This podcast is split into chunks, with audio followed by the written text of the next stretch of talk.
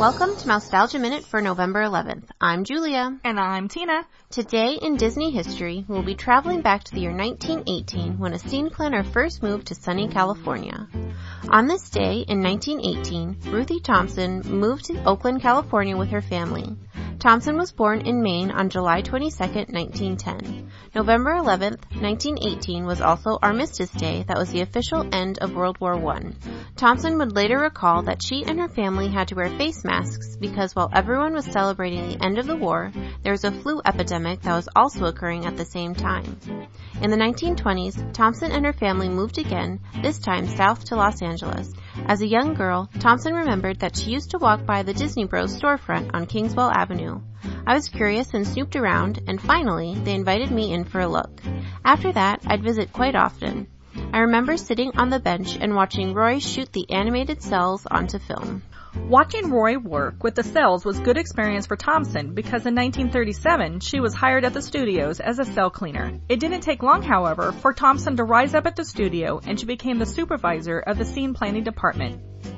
Bob Brighton, former Disney supervisor of special photographic effects, said, "Ruthie was mechanically inclined.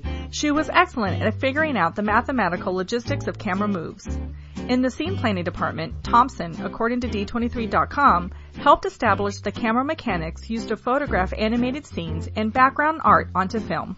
Tompson's first paying gig for Disney, however, was being paid a quarter to play tag in the street with the other neighborhood kids while Roy Disney photographed them. She later recalled, "I suppose it was for the Alice comedies. He paid us each a quarter, which I was glad for because I could buy licorice." Her paths crossed with Walt Disney again when she was hired at the Dubrox Riding Academy, where the Disney brothers often played polo. When Tompson was hired at the Disney Studios, she was able to work in the ink and paint department and help put the finishing touches on Snow White and the Seven Dwarfs by its 1937 premiere. Turning 108 in 2018, Tompson reflected on the beginning of her career at the Disney Studios. "I just got in on the tail end of Snow White. I got in on the dirty work, more or less. It was at the end of it where you had to clean cells and patch up little things that might have popped off and do legwork. I was a gopher, really."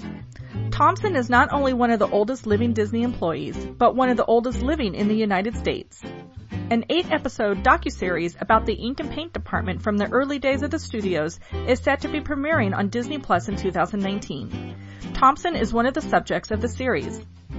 Fernando Hernandez, who worked with ABC Studios' alternate division to make this series a reality, said of Tompson, "She's very funny and spry, and having her come back onto the lot and be able to help us launch the story was extraordinary."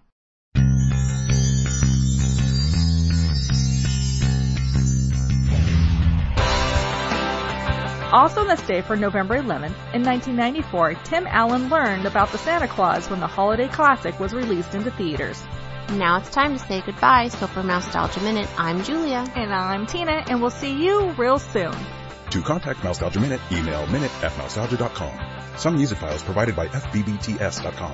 Mousetalgia Minute is copyright Mousetalgia LLC.